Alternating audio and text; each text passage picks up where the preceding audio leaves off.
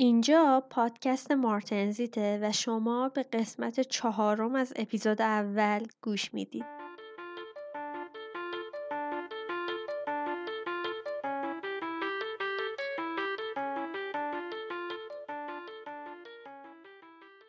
تو سه قسمت قبلی حسابی راجع به مواد بلیچینگ صحبت کردیم. تو قسمت چهارم می‌خوام برم سراغ نکاتی که هین خرید این ماده باید بهش توجه کنیم.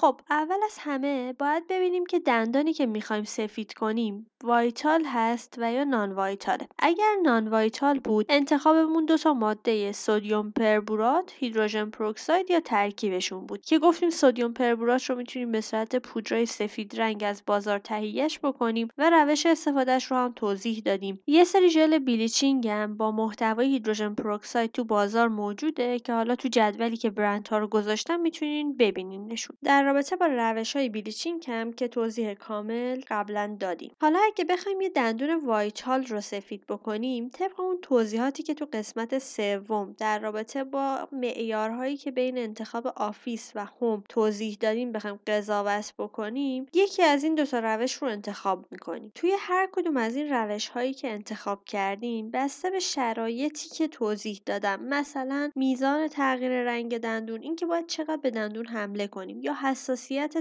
های بیمار قبل از اینکه کار رو شروع بکنیم. عاداتی که بیمارمون داره مثلا چقدر چای و قهوه مصرف می‌کنه یا چقدر سیگار می‌کشه میزان همکاری بیمارمون. امکاناتی که در دسترس داریم مثلا آیا دسترسی به فعال کننده نوری داریم یا فعال کننده که داریم آیا به درد این ماده bleaching می‌خوره یا نه. سن بیمارمون از لحاظی که مثلا باز بودن و احتمال نفوذ ماده bleaching داخل pulp چقدر هست. زمانی که بیمار می‌خواد صرف رفت و آمد بکنه یا زمانی که بیمار می‌خواد صرف سفید کردن دنداناش بکنه همه اینها می‌تونه تو انتخاب های ما تاثیر داشته باشه. بنابراین با توجه به این توضیحات اول از همه نوع ماده active مون رو انتخاب می‌کنیم. که خب نوع ماده active مون می‌تونه sodium perborate باشه carbamide peroxide باشه و یا hydrogen peroxide باشه. بعد از اون باید غلظت ماده فعالمون رو انتخاب بکنیم. مثلا اگر بیماری با سابقه حساسیت دندونش تصمیم داشت که حتما bleaching in office انجام بده شاید ما انتخاب کردیم که مثلا از carbamide peroxide استفاده بکنیم براش و carbamide peroxide ی که برا office می‌خوایم استفاده بکنیم احتمالا باید درصدی بالاتر از سی درصد مثلا داشته باشه. بنابراین غلظت ماده فعالمون رو هم با توجه به برندایی که تو بازار هست انتخاب می‌کنیم. بعد از اون باید بریم سراغ این که ماده bleaching ما روش فعال سازیش چی هستش. مفصلا در رابطه با روش های فعالسازی قبلا صحبت کردیم. بنابراین اینجا فقط می‌خوایم بگیم که ماده bleaching ی که می‌خوایم انتخاب بکنیم نیاز به فعال کننده جداگانه داره یا خودش به صورت شیمیایی یا گرمایی فعال می‌شده استفاده از فعال کننده نوری رو کارخونه توصیه کرده یا نه و اون دستگاهی که ما الان می‌خوایم برای فعال کردنش استفاده بکنیم آیا متناسبه با این ماده بلیچینگ هست یا نه؟ نکته بعدی که میشه بهش توجه کنیم اینه که آیا ماده بلیچینگمون خودش داخلش ماده ضد حساسیت داره یا نه؟ اگه نداره آیا تیوبی مخصوص ماده ضد حساسیت جداگانه داخل بستهش وجود داره یا نه؟ یا اصلا باید جداگانه خودمون رو تهیه بکنیم و استفاده بکنیم؟ خب حالا که می‌دونیم توی انتخاب ماده بیلیچینگمون چه نکاتی اهمیت داره بریم ببینیم که چه برندهایی توی بازار موجوده.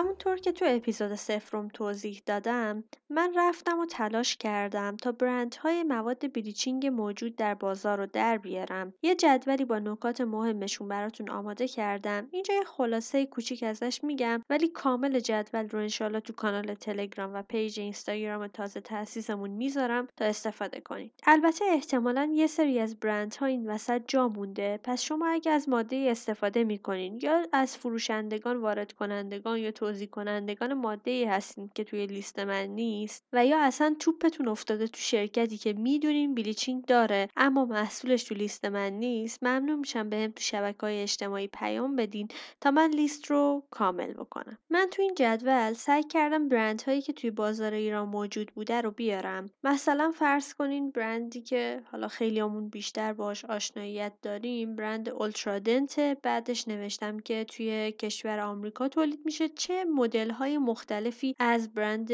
اولترادنت تو بازار ایران موجوده که مثلا اینجا من پیدا کردم برند Ultradent یه مدلی داره به نام Opalescence Endo که مخصوص دندان های non-vital ه بعد جلوش نوشتم که ماده اکتیوش چه ماده ایه که اینجا ماده hydrogen peroxide بوده درصدش 35 درصد بوده. توصیه که کارخونه کرده اینه که 3 تا 5 روز استفاده بشه و بعد حالا اگه یک سری نکات دیگه هم داشته در ادامه آوردم. یه مدل دیگهش Opalescence Quick PF بوده که مخصوص درمانهای in-office ه ولی ماده فعال کنندش carbamide peroxide ه و درصدش هم 45 درصده توصیه کارخونه تو بروشوری که حالا من دیدم این بوده که حداقل 30 دقیقه استفاده بشه و اون PF ی هم که در انتهاش اومده اینه که داخل خود ماده bleaching فلوراید و پتاسیم نیترات برای ضد حساسیتی به کار رفته بوده. مدل دیگهش مثلا Opalescence Boost ه که این هم برای درمان های in-office استفاده میشه. منتها ماده hydrogen peroxide 40 درصده از این ماده دو تا 3 تا 20 دقیقه می‌تونیم استفاده بکنیم. چیزی که کارخونه گفته اینه که این ماده کاملا شیمیایی فعال میشه و نیازی به light نداره و این هم مشابه قبلی داخلش فلوراید و پتاسیم نیترات به کار رفته. دو مدل هم در رابطه با bleaching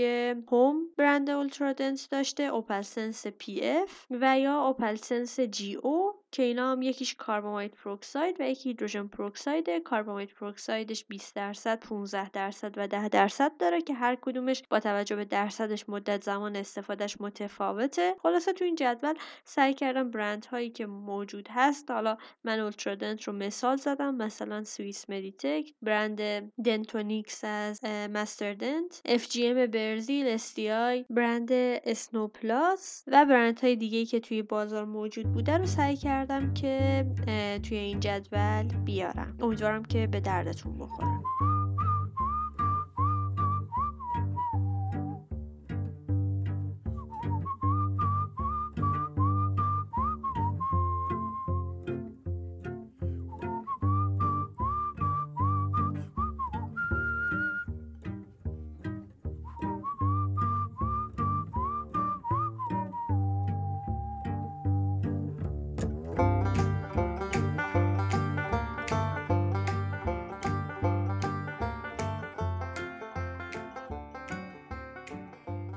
بعد از همه این صحبت ها بریم سراغ بحث side effect ها حین bleaching دندانای vital یه سری اثرات جانبی ممکنه که داشته باشیم. عموما درمانای bleaching در دندانهای vital همراه با یه سری ریسکایی مثل مثلا حساس شدن دندان یا تحریک بافت لسه یا آسیب به بافت معدنی دندان تحریک pulp و یا حتی آسیب به ترمیم های قبلی می‌تونه باشه. میزان این ریسک می‌تونه هم به عوامل فردی و هم به موادی که ما استفاده می‌کنیم بستگی داشته باشه. مثلا نوع ماده سفید کنندمون غلظتش مدت زمان استفادهش طول مدت درمانمون و یا سایر ترکیباتی که تو ماده سفید کنندمون موجوده.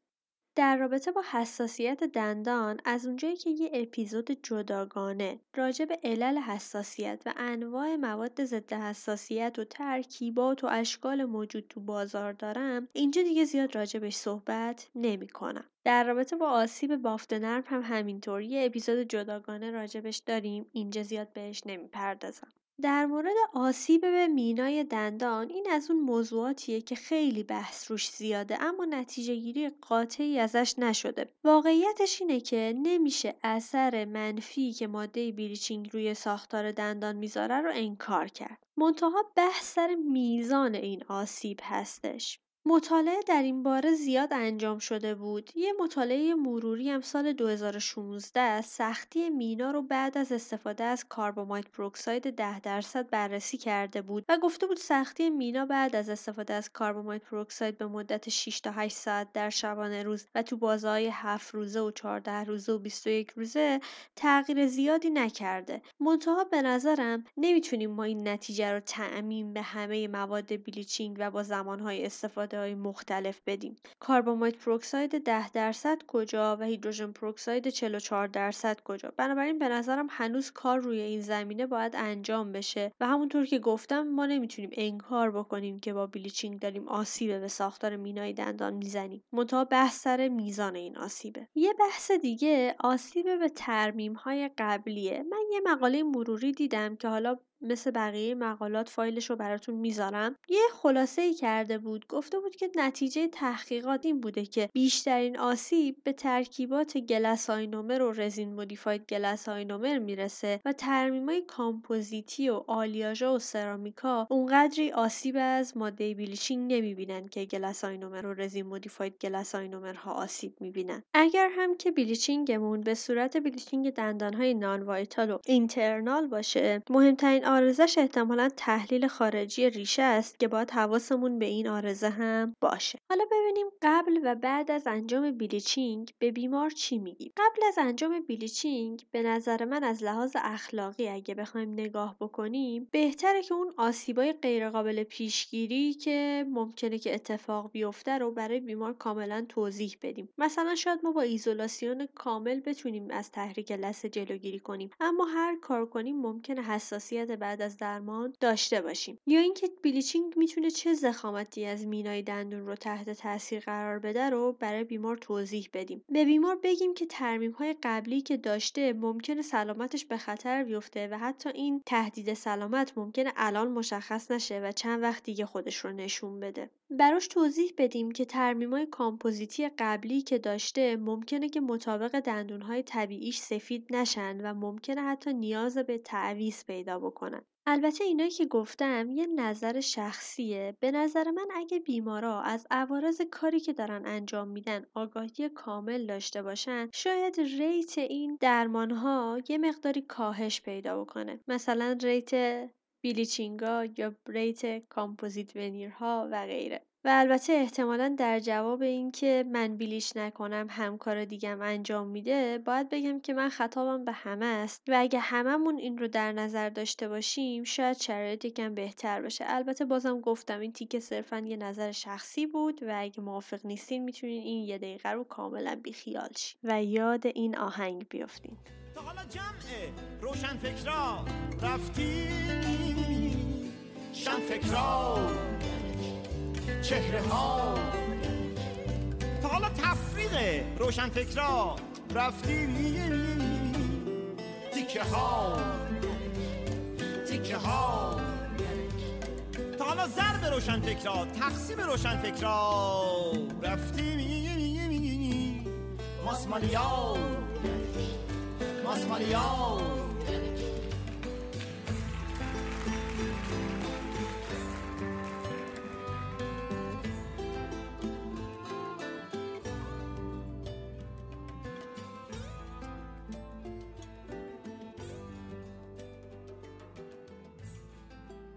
بعد از درمان بلیچینگ به بیمار چی میگیم؟ من همیشه خودم میگم که مراقبت تا 48 ساعت بعد از درمان لازمه. نباید ترکیبات رنگی مصرف بشه. تا 48 ساعت ممکنه که دندانا حساس باشن. تا چند روز بعد از درمان بلیچینگ بهتره که از نوشیدن یا خوردن ترکیبات اسیدی حالا مثل نوشابه یا ترکیبای حاوی citric acid مثل آب میوه صنعتی بهتره که خودداری بشه. و در نهایت هم میگم که این درمان دائمی نیست و حتما بعد از مدتی درمان تا حدودی برگشت پیدا می‌کنه و این کاملا طبیعیه. این از اپیزود اول پادکست مارتنزیت امیدوارم این پادکست به دردتون خورده باشه. راستش رو بگم من خودم ناراحت میشم. از دیدن اینکه من دندون پزشک بعضی وقتا وقتی می‌خوام کار کلینیکی انجام بدم زنگ می‌زنم به همکارای دیگه یا از اساتید و می‌پرسم که به نظرتون من چه ماده ای رو بگیرم یا چه روشی رو انجام بدم. خود من اولین باری که می‌خواستم بلیچینگ انجام بدم زنگ زدم از یکی از اساتیدم پرسیدم و اون استادم به من گفت این برند رو بگیر و حتی به من گفتش که این رنگی بگیر. یعنی من حتی انقدر اطلاعات نداشتم که اون استاد بتونه به من بگه که فلان برند این مادهش رو بگیر. به من گفت این رنگیش رو بگیر. و یا مثلا می‌بینم که وقتی می‌پرسیم که ماده بلیچینگ داخل خانه رو چقدر استفاده باید بکنیم بعض از همکارا میگن که 6 تا 8 ساعت بدون توجه به اینکه اصلا این ماده غلظتش چقدر بوده.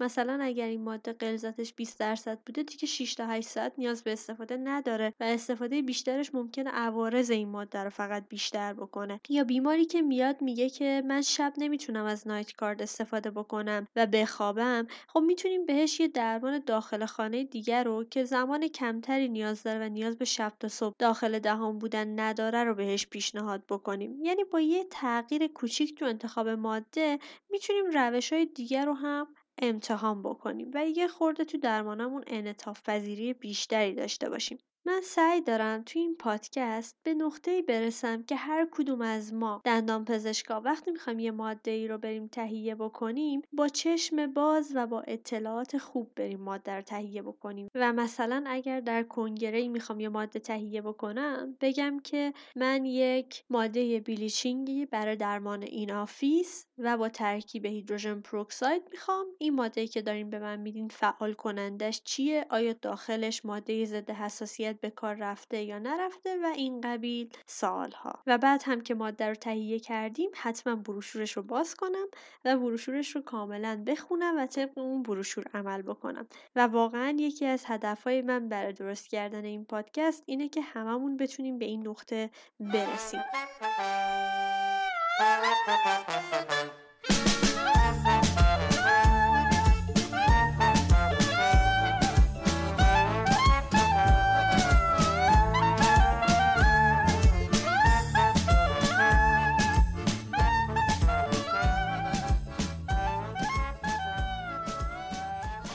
مارتنزیت رو می‌تونید تو شبکه های اجتماعی دنبال کنید. اگه دوست داشتید case های مرتبط با bleaching تون رو با هشتگ مارتنزیت underline bleaching با ذکر ماده و روشی که استفاده کردین با من در میون بزنین. اگه از محتوای پادکست راضی بودین ممنون میشم اون رو به دوستان و همکارانتون معرفی کنید. راستی! از هر جایی که پادکست رو میشنوین می‌تونین برام موضوعی که دوست دارین بهش در اپیزود یا اپیزودهای بعدی پرداخته بشه کامنت بذارین یا برای من بفرستین. ممنون از اینکه همراه من بودید. شب و روزتون خوش. تنتون سلامت لبتون خندون جیبتونم پرپول.